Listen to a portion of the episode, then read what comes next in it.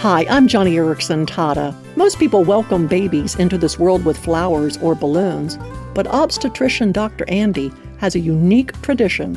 You see, this doctor sings to the babies as he delivers them. Why? Well, Dr. Andy says, when I sing to these newborn babies, I am singing to an important person. There is a miracle of life in my hands. Oh my goodness, in a culture where children are seen as too expensive, too time consuming, too inconvenient, this physician welcomes newborn babes with a happy birthday serenade, reminding us that indeed children are a gift of the Lord. Friend, you may not be a doctor or a singer, but how do you see the children in your life? If all you see is a rebellious teenager or a very messy toddler, take another look.